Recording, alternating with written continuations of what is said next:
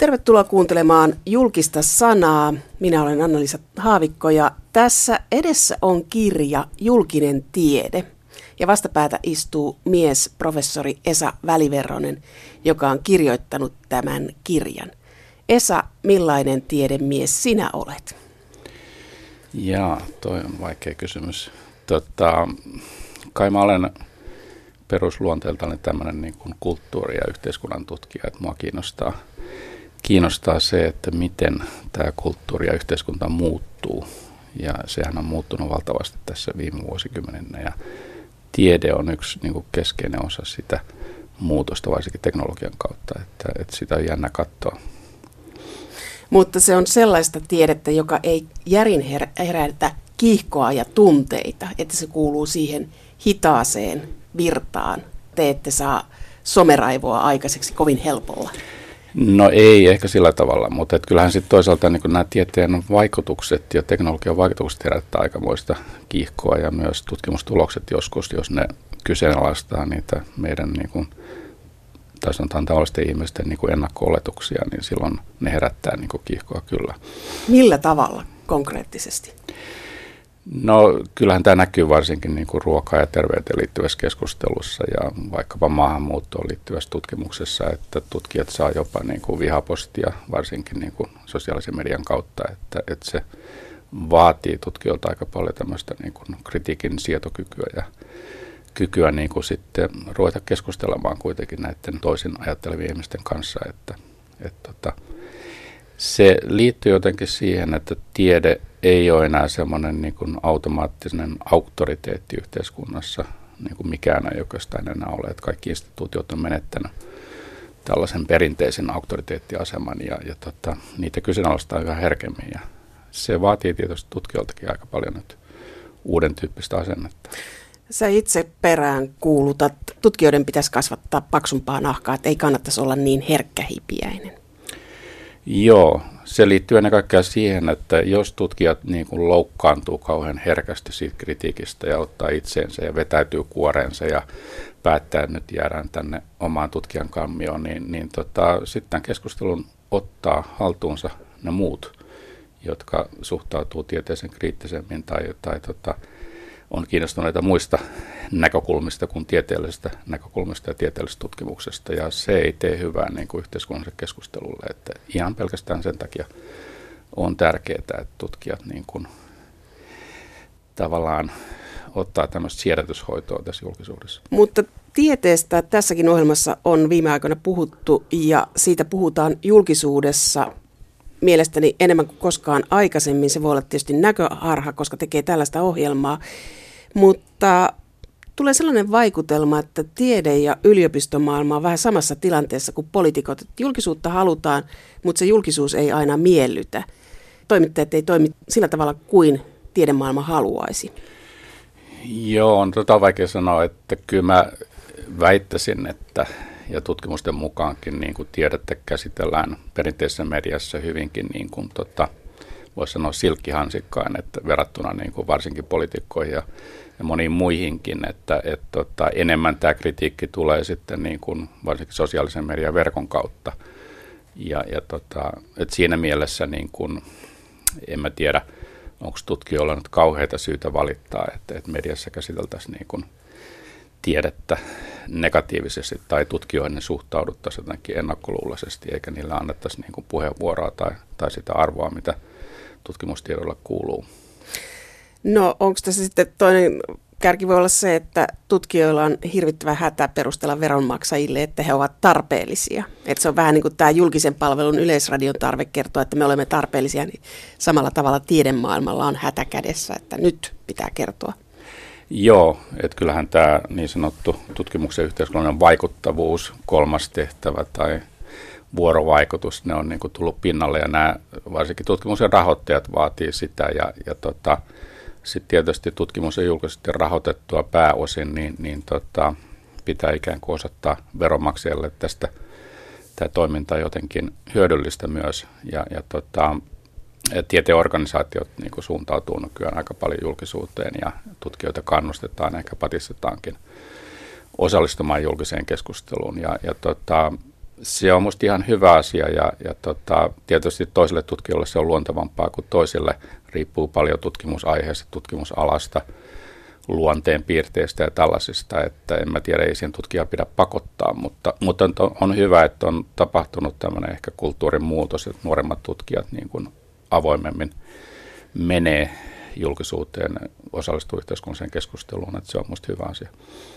Sitten akateemisessa maailmassa puhutaan siitä, että tiedettä käsitellään vähän journalismissa, mutta Esa Väliverronen, professori viestinnästä, olet sitä mieltä, että tämä ei pidä paikkaansa.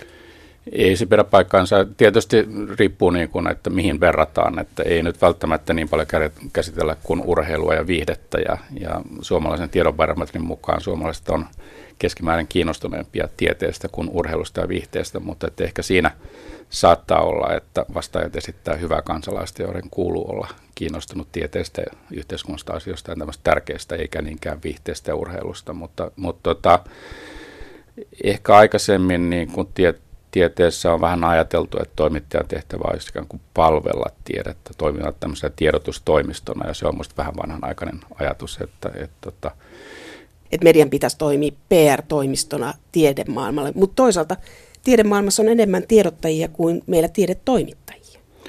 Joo, joo. Ehkä tota, ei tota nyt täysin voi yleistää, että, että se ei, ei kaikki ajattele tieteestä tällä tavalla, mutta että vähän tämän tyyppinen ajattelutapa on vielä vallalla ja, ja tota, se ei niin kuin toimi, että, että julkisuudesta ei voi sille poimia ikään kuin rusinoita pullasta vaan kaikkia hyötyjä, vaan jos, jos tulee enemmän julkisuutta, niin sehän on aika selvää, että sitten tulee myös kritiikkiä, että ruvetaan kriittisesti tarkkailemaan myös tieteinstituutioita. Tämä on se asia, mikä niin kuin tässä pitää ottaa huomioon, kun, kun tieteenorganisaatiot suuntautuu julkisuuteen, että, että julkisuus lisää myös tarkkailua ja kritiikkiä.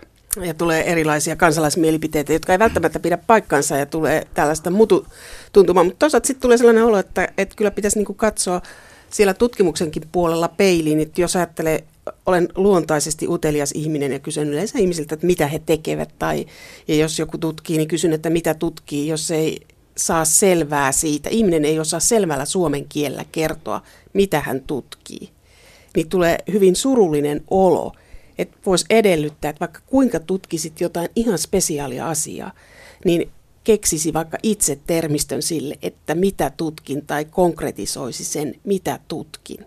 Ja sitten Esa Väliveronen, sinun kirjassasi on esimerkiksi tällainen näin, että, että mm, monet akateemisen yhteisön jäsenet suhtautuvat tavallisiin kansalaisiin maalikoihin joskus vähän ylen katsoen. Että onko tämä yksi se ongelma, että ei ajatella, että, että mun velvollisuus on myös osata kertoa, mitä minä teen. Joo, että perinteisesti tiede on ollut vähän tämmöinen niin kuin korkeakulttuurinen instituutio, joka on, on sitten vähän niin kuin sieltä ylhäältä katsonut näitä tavallisia ihmisiä, jotka ei ymmärrä tätä niin kuin hienoa kulttuuria ja tieteentekoa ja on mietitty, että viitsiikö sitten vaivautua selittämään näille. Tämä on yksi asia, en tiedä kuinka yleinen se enää on, onneksi että se on ehkä vähentynyt.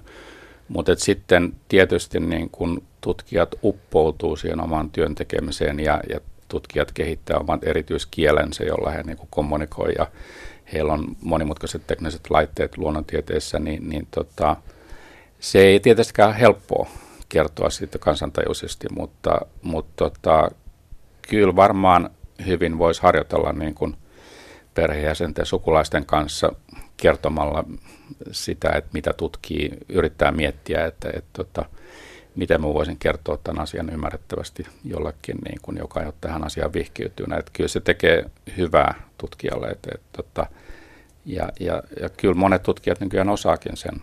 Kyllä se on niin kuin tärkeä taito, taito koska niin kuin sieltä saattaa saada yllättävää palautetta ja virkkeitä sitten siihen omaan tutkimukseensakin, että, että ei pelkästään uppoudu siihen. Meillä on joskus opetetaan kollegoiden kanssa niin kuin tiedeviestintään, puhutaan tämmöistä hissipuheesta, että pitää niin kuin hissin matkan aikana ehti selittää joku asia ymmärrettävästi, niin se on hyvä harjoitus myös. No, se olisi meille toimittajillekin ja. joskus hyvä, hyvä harjoitus. Sun kirjassa on monta kiinnostavaa näkökohtaa tähän tieteen julkisuuteen, mutta yksi asia, mikä mua erityisesti kiehtoo, on tämä fiktion tai populaarikulttuurin rooli, koska siitä puhutaan erittäin vähän ja monesti se on itseäni vaivannut sillä tavalla, että mä oon miettinyt, onkohan tässä rahoittajana mahdollisesti joku sellainen, jota en näe. Ja sä konkretisoit sen aika hyvin. Meillähän pyöri tässä nelosella sellainen sarja kuin Ihon alla. Ja siinä oli käsikirjoittajana Miikko Oikkonen ja sitten ilmestyi kirja, jossa oli mukana Tiina Raevaara, joka on perinnöllisyystieteestä väitellyt. Ja tässä sarjassa esitetään kloonauksesta eettisiä kysymyksiä ja ää, ne jäi vaivaamaan mua ja mä soitin Tiina Raevaaralle, että voisiko nämä asiat olla totta, mitä siinä esitellään, että ihmiskloonauksesta. Hän sanoi, että voisi. Ja sitten, että miksi, näitä ei, miksi tällaisista asioista ei keskustella tieteessä tai julkisuudessa keskustella, niin hän sanoi, että silloin kun hän teki muutama vuosi sitten väitöskirjaa, niin ei perinnöllisyystieteessä koskaan puhuttu etiikasta.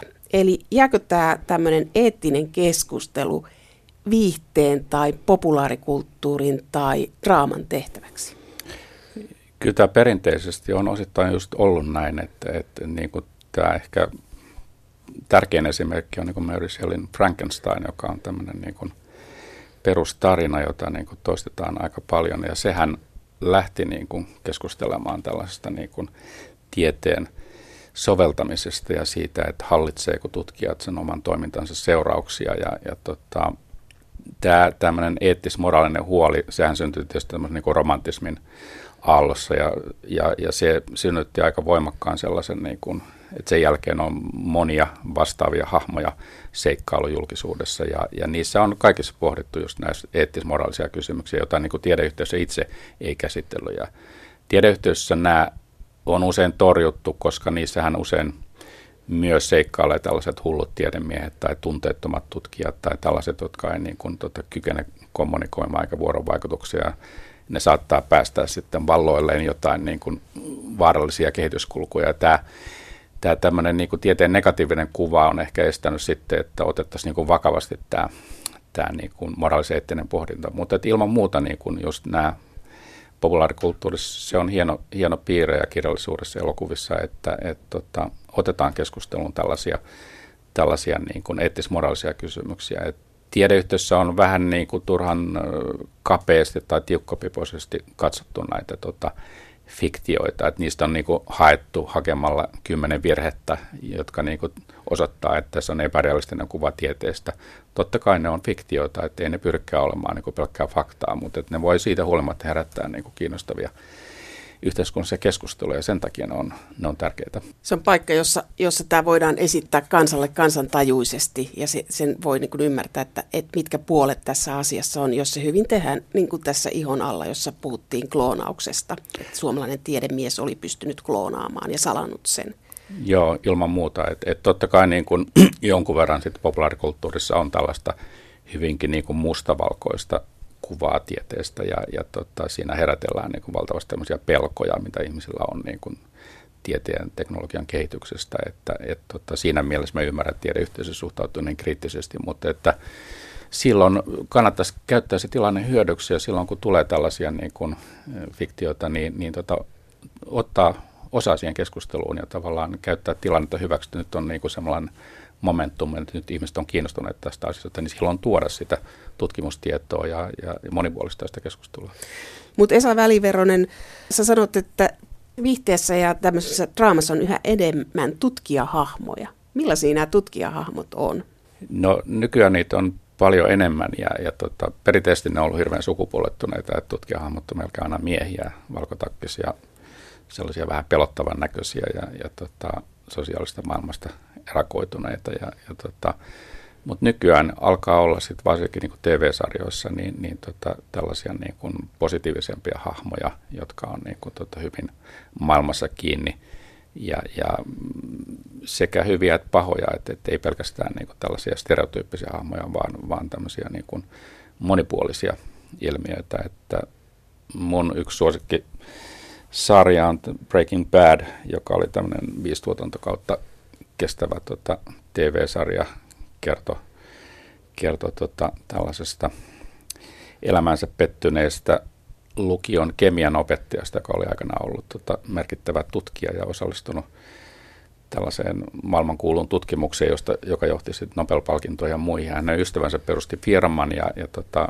ja tämä firma menestyi ja sitten ystävästä tuli miljonääri, mutta tämä päähenkilö jostain syystä jäi, jäi pois siitä firmasta. Sitä ei tarkkaan kerrottu, että mikä se oli, mutta sitten sarjan alussa tämä, tämä tota, päähenkilö kaiken kukkuraksi vielä kuulee sairastuvansa keuhkosyöpää ja näyttää siltä, että hänellä ei ole kauheasti elinaikaa. Pitää aloittaa vähintäänkin sitten tehokkaat syöpähoidot ja nehän sitten Amerikassa maksaa valtavasti ja tämä entinen liikakumppani kuulee asiasta ja tarjoutuu lahjoittamaan rahat, mutta sitten on selvää, että tällä henkilöllä on jotain hampaankolossa, että hän ei halua näitä almuja ottaa vastaan. Ja hän miettii, että miten hän voisi rahoittaa tämä hoidot ja hän sitten päättää perustaa huumelaboratorion ja ryhtyä niin kuin huumekauppiaaksi myös ja, ja tota, hyödyntää näitä kemian taitojaan tässä. Ja tässä on aika tarkkaa tämmöistä kemian kuvausta, siinä on tieteellinen neuvonantaja mukana. Ja, ja tota, mutta tässäkin sarjassa tärkeintä on oikeastaan se niin moraalis-eettinen pohdinta, että se on siinä mielessä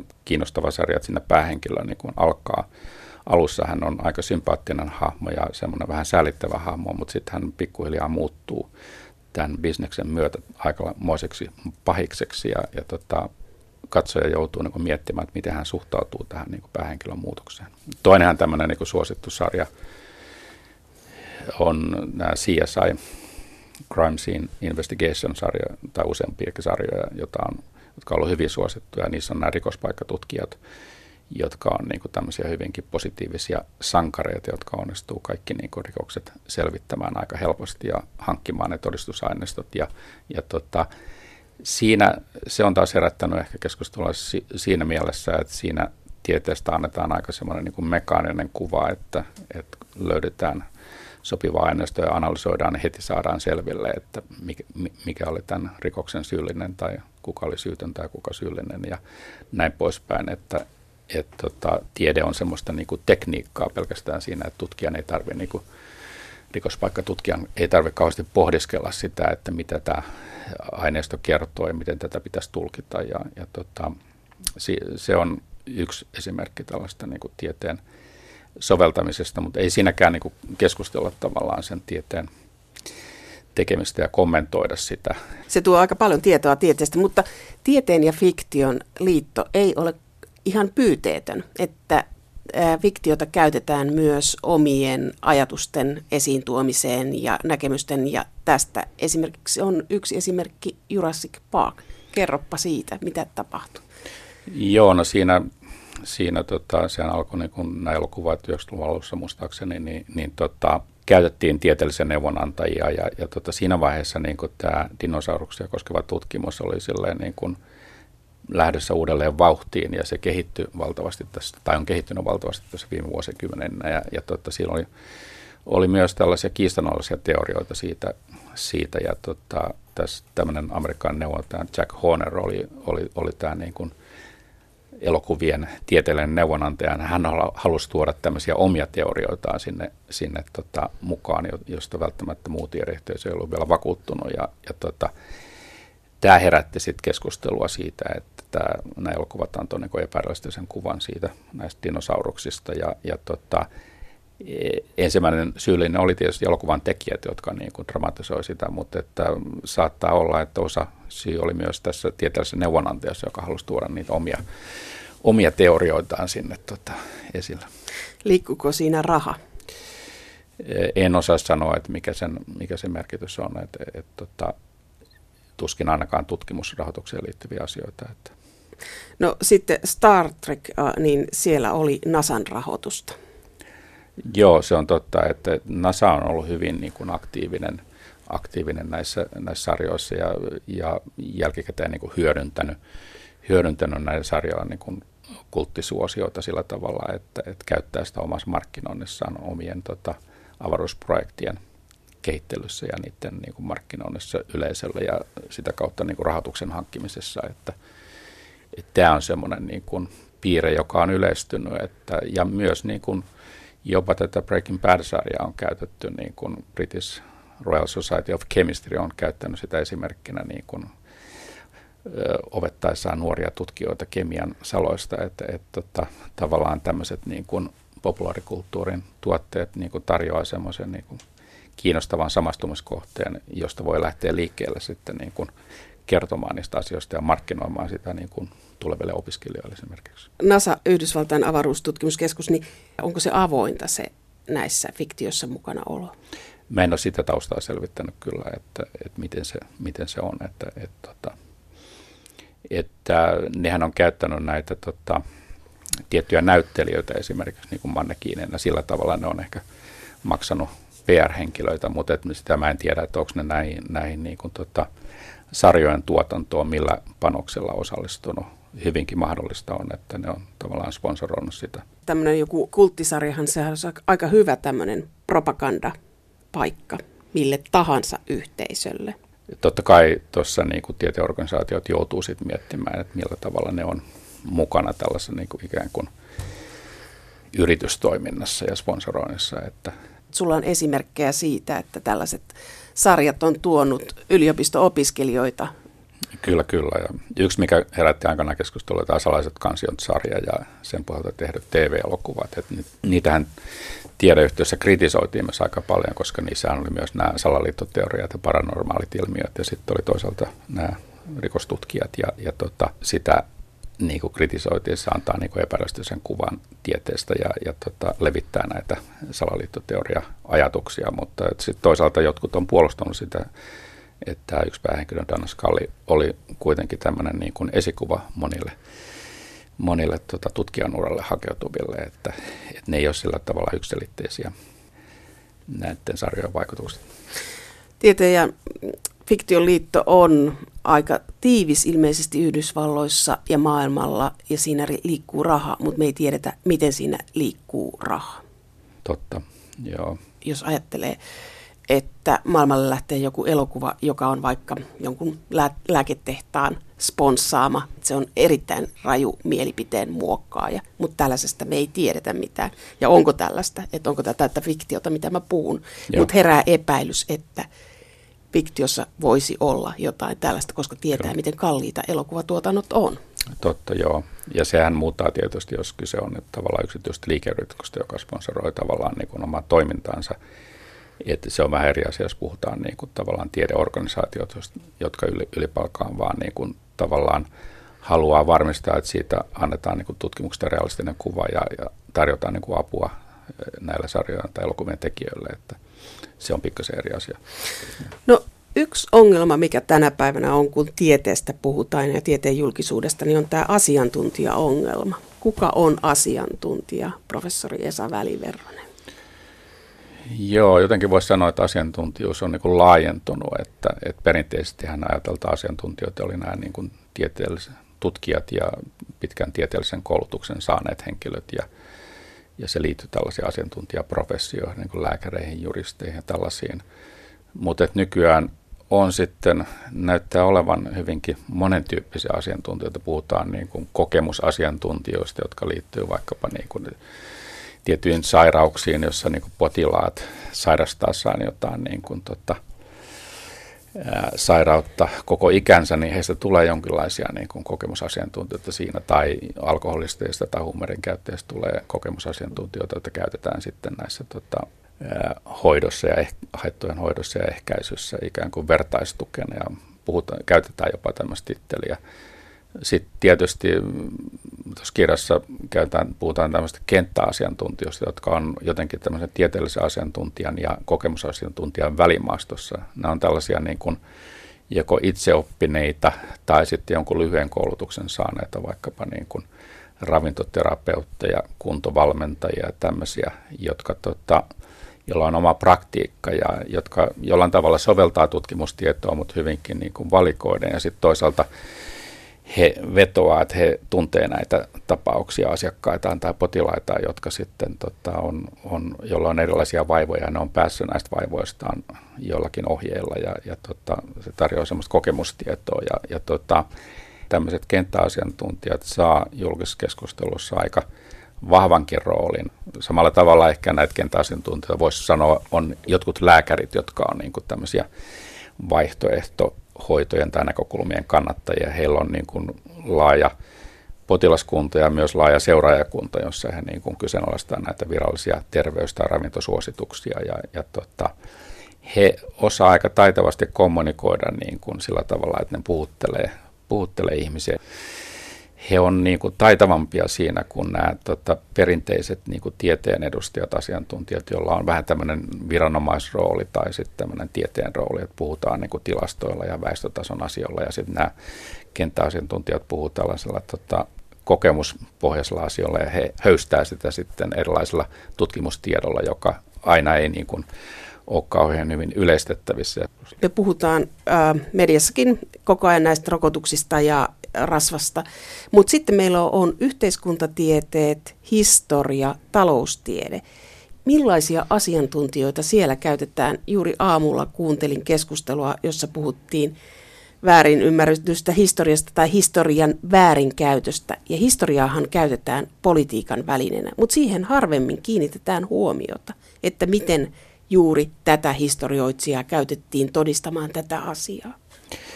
Joo, niin kuin yhteiskunnallisessa keskustelussa, tämmöisessä poliittisessa ideologisessa väittelyssä, niin siinähän niin kuin hyvin sumelematta käytetään niin kuin tutkimustietoa, nojaudutaan siihen ja, ja hyvin valikoiden ja, ja tota, siellä myös tällaiset niin kuin myytit kiertää, että, että joku on tutkinut jotain ja se esittänyt tietyn näkemyksen ja tulkinnan historian vaiheesta ja se muuttaakin muotoa sitten vähitellen, kun se kiertää, kiertää tota mediassa tai sosiaalisessa mediassa. Ja, ja tota, kyllähän tämä liittyy myös niin kuin tieteiden arvostukseen, että tavallaan yhteiskuntatieteitä pidetään silleen niin kuin lähempänä tämmöistä arkielämää ja, ja tota, heitä ei yhteiskuntatieteelle tai välttämättä ei arvosteta niin paljon kuin muiden alojen tutkijoita ja, ja tota, tässä on tullut myös tietysti esimerkiksi talouspoliittisessa keskustelussa, että, että jotkut niin kuin hyvin kyynisesti arvioivat esimerkiksi toimittajat sitä, että voiko nähdä niin kuin taloustutkijoille luottaa millään tavalla, kun sieltä löytyy aina niin kuin joku mielipide, joka edustaa tutkijan niin kuin poliittista näkemystä eikä, eikä tutkimustietoa. Mutta että, kyllähän se on selvää, että, että niin kuin talouspolitiikka on kuitenkin politiikkaa ja tutkimus tarjoaa siihen tärkeää niin kuin tietoa. Että mä luulen, että jos tutkijat siellä osallistuu enemmän, niin se keskustelu on kuitenkin ehkä paremmin asioihin perustuvaa ja paremmin argumentoitua, mutta se ei tietenkään poista näitä niin kuin ideologisia ja poliittisia erimielisyyksiä. Mutta sitten on tutkimusmaailmassa on tämmöinen, että kuka saa puhua. Ja tästä on yksi aika surullinen esimerkki on tapaus VTT. Kerro Esa Väliverronen, mikä tapaus se oli, kun siitä tuli sananvapauskiista? Joo, tämä oli muutaman vuoden takainen tapaus, jossa niin kun tuli ilmi tällainen keskustelu, että VTT sensuroi tutkijoiden sananvapautta. Tämä liittyy niin kuin parin tutkijan, niin kuin yksi oli kirjoittanut, halunnut kirjoittaa mielipidekirjoituksen Helsingin Sanomien muistaakseni energiapolitiikasta ja, ja tota, sitten liittyy myös muistaakseni turpeen käyttöön siihen ja turvetutkimukseen ja sitten myös ydinvoimaa sitä koskevaan keskusteluun. Yksi tutkija oli siellä tota, halunnut Tämä oli mennyt eduskunnan muistaakseni kuultavaksi asiantuntijana aiheesta. Ja tota, VTTn johto tulkitsi, että nämä tutkijat ei edustanut niin kuin, instituution virallista linjaa.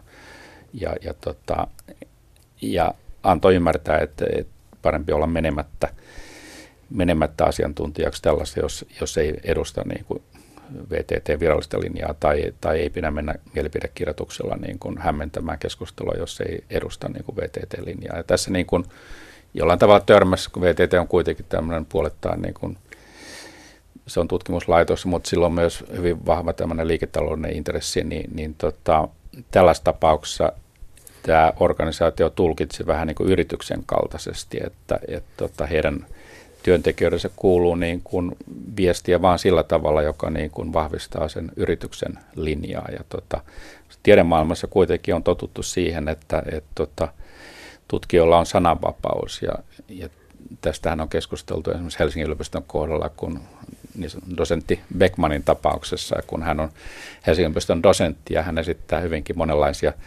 kommentteja Suomesta, niin, niin heräsi keskustelua, että häneltä pitää ottaa dosentin arvo pois, mutta että siinä päädyttiin siihen, että ei, ei tällaista voi tehdä, että, että hänellä on kuitenkin tutkijana ja dosenttina oikeus niin kuin, käyttää tätä titteliä.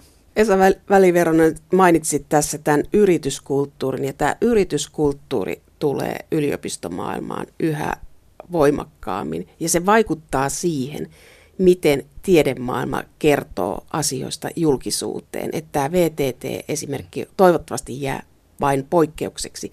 Mutta sitten on tämä hypetys, huippu, yliopisto, huippu. Tämä tuottaa myös tietynlaista, voisi sanoa melkein propagandistista kuvausta yliopistomaailmasta. Joo, tämä liittyy ehkä siihen, että yliopisto tämmöinen kilpailun ideologia on tullut hyvin voimakkaasti niin kuin lyönyt läpi yliopisto.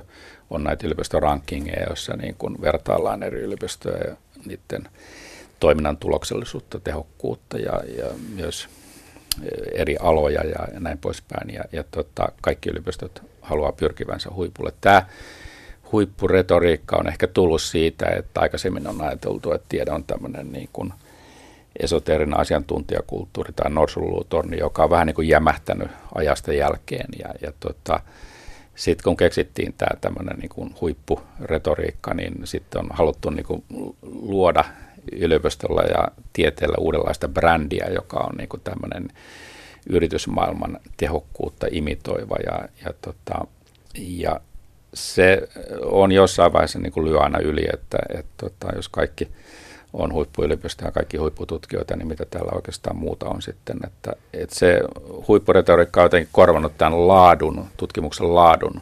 Ja, ja me tiedetään, että, että laadun arviointi on jonkun verran hankalaa niin kuin tieteessä ja eri aloja on hyvin vaikea verrata keskenään, koska niillä on hyvin erilaiset julkaisukulttuurit. Mutta että huippuutta mitataan aika pitkälle tällaisella niin kuin kvantitatiivisilla mittareilla, että, että kuinka paljon julkaistaan, mil, kuinka arvostetuissa lehdissä, kuinka paljon siteerataan tutkijoita ja näin poispäin. Ja, ja tota, tämä on, tästä on tullut tämmöinen niin kuin tieteen brändäyksen niin kuin väline tästä huippuretoriikasta. Onko huippuuden ja avoimuuden välillä ristiriita? No jossain määrin saattaa olla, että, että jos niin omaksutaan just näitä yritysmaailman käytäntöjä, niin silloin, silloin niihin liittyy kuitenkin tämmöisiä tietynlaisia niin kuin salalukäytäntöjä, että tutkimustieto ei olekaan niin kuin kaikilla avointa, vaan, vaan tota, koska tähän huippuuteen liittyy aika paljon myös tämä niin kuin tutkimuksen vaikuttavuus, ja jos sitä usein kapeasti ajatellaan niin kuin taloudellisena vaikuttavuutena, niin silloin niin kuin parasta tutkimusta on se, joka niin kuin synnyttää sitten niin kuin uusia patentteja, kenties uusia yrityksiä. Siinä vaiheessa tutkimustieto ei ole enää niin kuin kaikkien yhteistä omaisuutta, vaan se on tämmöinen kaupallinen hyödyke. Mutta siinä myös mediaa viedään, että käytät esimerkkinä tällaista Kuopion yliopiston, oliko se nyt huomen vasikka, Joo, se on ehkä semmoinen niin tunnetuin markkinointitempaus Suomessa. Et Suomessa tämmöinen... Niin kuin, Kerro, mikä se oli. Joo, huomen vasikka oli tämmöinen niin kuin siirtogeeninen vasikka, johon oli siirretty yksi niin kuin ihmisen geeni, eli punaisolukasvutekijän geeni, ja sen piti lypsää tämmöistä erytropoietiinia, joka, joka tota niin, jota voitiin sitten käyttää erilaisissa niin kuin hoitojen tukimuodoissa tai syöpähoitojen tukena ja tällaisessa. Ja, ja tota, siitä povattiin tämmöistä niin kuin, tota, miljoona yritystä ja innovaatiota ja, ja, ja tota, sitä markkinoitiin hyvin tehokkaasti, että, että kutsuttiin media paikalle, kun tämä vasikka oli syntynyt ja, ja, ja tota, sitä sitten seurattiin ja esitettiin hyvin semmoisia niin suuria lupauksia siitä, että miten tästä tulee niin kuin valtava bisnes. No siitä ei koskaan tullut bisnestä, että, että ensinnäkin tämä erytropoetin patentti oli, oli jo amerikkalaisella yrityksellä ja sitten se, siihen liittyy erilaisia terveysongelmia, että lehmä ei koskaan sitä lypsänyt maitoa eikä sitä saatu kaupallistettua. Ja, ja tota, se kertoo vain siitä, että miten niin kuin lääkkeiden kehittäminen on hyvin niin kuin pitkä ja riskialtis prosessi. Ja Suomessa ei otettu ollenkaan huomioon sitä, että kenties eläinten hyvinvointikin on, on tärkeä asia. Ja, ja tota, tämä herätti paljon sit myöhemmin kritiikkiä. Ja nämä päädyttiin sitten jossain vaiheessa, että nämä siitokenen karja joutui sitten teurasjätteeksi tai saanut käyttää edes tota ihmisravinnoksi ja tämä yritys päätyi konkurssiin. Tämä on niin kuin mielenkiintoinen esimerkki, että tavallaan kun tieteeltä odotetaan hyvin tämmöisiä välittömiä taloudellisia hyötyjä ja, ja tota, sitä markkinoidaan hyvin tehokkaasti, niin, niin tota, saattaa olla, että sitten syntyy sellaisia niin kuin pettymyksiä ja, ja syntyy mielikuva, että tutkijat ei niin kuin välitä eläinten hyvinvoinnista tai, tai tota, tiedettä kaupallistetaan hyvin niin kuin, tota, suoraviivaisesti ja, ja, ja tota, uskotaan, että et, tota, lääkkeitä voidaan kehittää niin kuin uusilla tekniikoilla nopeasti, mutta sitten tulee tämä kaupallinen kilpailu, patentit ja, ja tota, erilaiset tekniset ongelmat, mitä tulee näissä lääkkeiden kehittelyssä. Että Siinä mediaa vietiin hyvällä markkinointikeinolla, mutta toisaalta on tapauksia, jossa media olisi voinut olla aggressiivisempi, on hullun lehmän tauti. Joo, se oli niin kuin Britanniassa tämmöinen hyvin niin kuin iso tapaus ja, ja, ja tota, ää, si, siihen liittyy niin kuin sellainen, että siinä vaiheessa tiedeorganisaatiot oli ehkä tottunut tämmöiseen vähän niin kuin niukkaan tiedottamiseen, salailuun. Jos ei tiedetä tarkkaan asioista, niin sitten jätetään kokonaan kertomatta – ja, ja tota, se liittyy myös siihen, että asiantuntijuus ymmärrettiin ehkä turhan kapeasti silloin, että näissä tieteellisissä elimissä ei ollut niin kuin riittävästi eri alojen asiantuntijoita ja ei osattu ottaa huomioon, että tämmöinen niin kuin, kun lehmiä ruokittiin tämmöisellä niin kuin luujauholla ja siitä pääsi sitten leviämään tota, tämä hullulehmän tauti näihin, tämmöinen aivosairaus näihin lehmiin ja se lehmien sairaus pääsi leviämään myös ihmisiin ja sitä ei osattu ottaa huomioon ja se tietysti herätti valtavaa huolta. Karjaa jouduttiin teurastamaan paljon, mutta sitten myös niin kuin ihmisiä sairastui tähän tautiin. Ja se, se herätti niin kuin Britanniassa hyvin paljon kritiikkiä siitä, että ensinnäkin että tieteen organisaatiot niin kuin, tota, on niin kuin viranomaisten kanssa kimpassa tämmöisessä niin kuin salailukulttuurissa ja, ja, ja sitten toisaalta, että ne ei ota huomioon näitä riskejä, mitä liittyy niin kuin, tota, näihin sairauksiin. Ja, ja, ja tota, sen jälkeen tämä antoi niin kuin Britanniassa sysäyksen tällaisen niin kuin uuden tyyppiselle, voisi sanoa tiedeviestinnälle, että se alettiin hakea tämmöistä niin kuin avoimuutta ja, ja sitä, että pitää kertoa myös tämmöistä keskenäräistä asioista ja epävarmasta asioista silloin, kun ne herättää valtavasti ihmissä huolta. Ja, ja tämmöinen tiedottaminen ei saa olla niin kuin liian tämmöistä yksisuuntaista valistusta. Tällä oli Britanniassa todella iso vaikutus se oli se tietysti tavallaan tämä yksi tapaus kulminoi vaan sen, sen tota, tavallaan haaksirikon, mikä tällaisella perinteisellä niin kuin ylhäältä alaspäin suuntautuvalla yksisuuntaisella tiedevalistuksella oli. Onko sillä vaikutuksia ollut meille? Kyllähän tämä, ja, ja itse asiassa koko Euroopassa ja maailmallakin itse asiassa tämmöinen niin kuin uuden tyyppinen tiedeviestintä on niin kuin noussut hyvin voimakkaasti ja myös niin kuin erilaiset tieteen rahoittajat, EU ja muu, on käynnistänyt tämmöisiä tiedeyhteiskunnassa ohjelmia, joissa niin pyritään tuomaan tiedettä vuorovaikutukseen muun yhteiskunnan kanssa. Että et kyllä sillä niin kuin on ollut hyvin suuria niin heijastusvaikutuksia joka puolella. Mutta edelleen meillä on toimittajien ja tiedemaailman välillä, ainakin sinun mukaasi on kaksi eri kulttuuria. Siinä on rikkinäinen puhelin. Kielikkuvat ja aikakäsitys ovat erilaisia. Joo, totta kai, että, että tota, tiede toimii hyvin niin kuin pitkällä aikajänteellä ja, ja tutkimustuloksia ei saada kauhean nopeasti ja niitä niin kuin pitää varmistaa pitkän aikaa ennen kuin voidaan ne ikään kuin kertoa valmiina tutkimustuloksina ja sitten taas toimittajilla on voimakas aikapaine, eletään niin kuin siinä hetkessä ja, ja tota, tämä ristiriita tulee sitten vaikka sellaisissa tapauksissa, että, että syntyy huoli jostain väitöskirjastutkijan aikana että Lapin metsätuhoja. Silloin syntyi valtava huoli siitä, että onko nyt Lapin metsät tuhoutumassa kokonaan? Ja syyksi epäiltiin Kuolan neuvostoliiton, silloin Neuvostoliiton Kuolan ilmansaasteita. Ja, ja tota, siitä syntyi valtava huoli ja sen jälkeen käynnistettiin tutkimusprojekteja, mutta et sitten niin kun oli sellainen odotus, että nyt kun tutkimusprojekti on aloitettu, niin heti viikon päästä voidaan kertoa sitten tulokset, että mitä, mitä tästä tästä tiedetään, että mikä oli tämä syy ja, ja tota, jatkuuko nämä metsätuhot ja kuolemat. Ja, ja, tota, ja poliitikot sitten, kun tutkijoilla oli erilaisia teorioita siitä, että mistä nämä johtuu, johtuuko ne näistä ilmansaasteista vai kenties ihan niin kuin pakkasista ja luonnollisista syistä, niin, niin tota, poliitikot sitten vaati tutkijoita lopettamaan riitelyn, että nyt pitää kertoa yksimielinen mielipide, jotta voidaan tehdä poliittisia päätöksiä. tämä, tämä aikajänne on niin kuin tieteessä niin erilainen, että, että silloin niin kuin tutkijat joutuu aika isoisiin paineisiin, kun heiltä odotetaan niin kuin tutkimustuloksia heti. Että tämmöinen niin kuin ymmärrys siitä, että millä aikataululla tiede voi tuottaa tuloksia, niin se, on, se ei ole ehkä kauhean hyvä poliitikolla eikä myöskään niin kuin tavallisella ihmisellä. Mutta myös metaforat, kielikuvat aiheuttaa närkästystä tiedemaailmassa, mitä toi, me toimittajat käytetään äkkiä, muodostetaan joku slogan. Joo, mutta kyllä mä tuossakin on jonkun verran esimerkkejä aikaisemmin tutkinut sitä, että kyllä tutkijat itse myös tekee näitä metaforia ja keksii niitä, että ne ei ole kovinkaan usein pelkästään toimittajien keksimiä. Ja ne metaforat on aina, aina niin kuin yksinkertaistuksia siitä asiasta, mutta että parhaimmillaan ne, ne sitten kuitenkin tekee ymmärrettäväksi tämä ilmiötä, joka on niin kuin abstrakti ja monimutkainen kasvihuoneilmiö, joka oli tämä ensimmäinen metafora, niin se oli aika mainio tavallaan niin kuin tiivistys siitä, että mitä tapahtuu, kun tota, niin, tulee tämmöinen kasvihuoneen kaltainen olotila, jossa niin kuin ilma lämpenee ja, ja, ja tota, sitä käytettiin hyvin paljon tämän ilmastonmuutoksen popularisoinnissa, mutta sitten jossain vaiheessa, kun tutkijat oli sitä mieltä, että sitä uhkaa ja ongelmaa ei tarpeeksi vakavasti, niin todettiin, että kasvihuoneilmiö on liian niin kuin positiivinen mielikuva, että se herättää tämmöisen niin kuin kivan ajatuksen siitä, että miten voidaan kasvihuoneessa viljellä kasveja, se on ainakin kiva ilmiö, ja, ja sitten ruvettiin puhumaan erilaista ilmastokriisistä ja muista. Että, että, tota...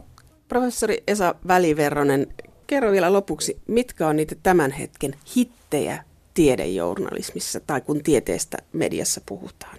Tuossa kirjassa on pari esimerkkiä. Yksi on tämä tota, Aalto-yliopiston tunnetutkimus, jossa, jossa tota, niin kuin visualisoitiin sitä, että millä tavalla ihmisten tunnereaktiot näkyy kehon eri puolilla. Ja, ja, ja tota, tässä julkaistiin tämmöisiä värillisiä karttoja niin ihmiskehosta ja siinä osoitettiin, että minkä tyyppiset reaktiot, pelko, suru, kateus ja näin poispäin, niin missä kohtaa ne ikään kuin tuntuu ihmisissä.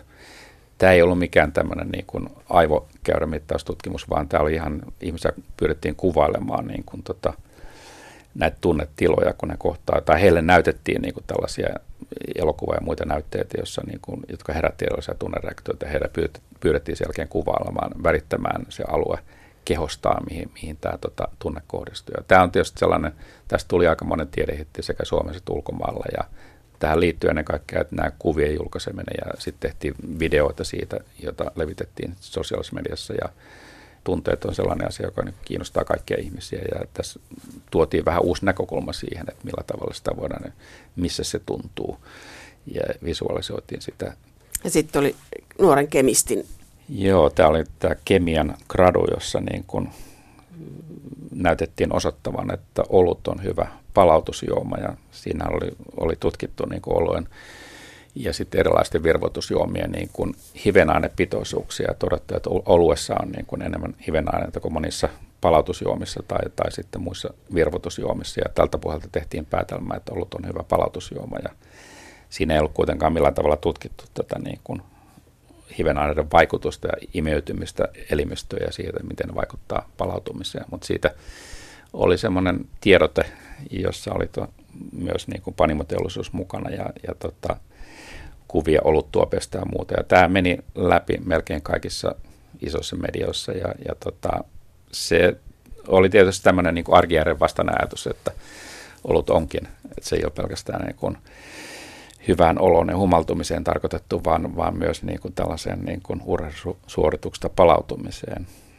Ja, ja tota, tästä tietysti vedettiin mutkia suoriksi siinä tota, tiedotteessa ja, ja tota, on helppo syyttää, että toimittajat toimittajat ikään kuin veti mutkia suoriksi, mutta tämä, tiedot ei ole sinällään sisältä oletuksen, että, että on niin kuin oluton palautusjuoma, että se ei ollut pelkästään kemian gradu se, vaan siinä oli jotain niin kuin muutakin tutkittu. Tämä, tämä on tietysti tämmöistä, niin kuin, voi ajatella, että tämä on vähän myös tiedeviihdettä, että, että samalla tavalla kuin uutisoidaan, että onko kahvi milloin se on terveellistä milloin punaviini on terveellistä vai vaarallista, niin, niin tota, että näitä ei välttämättä ottaa kauhean vakavasti – tämä saattaa olla yksi syy, minkä takia tämä, että tämmöinen tiedeviihde uutisointi on, on nykyään hyvinkin yleistä, että se tuottaa tämmöistä kahvipöytäkeskustelun aihetta ja pientä niin kuin ihmettelyn tai nauraskelun aihetta.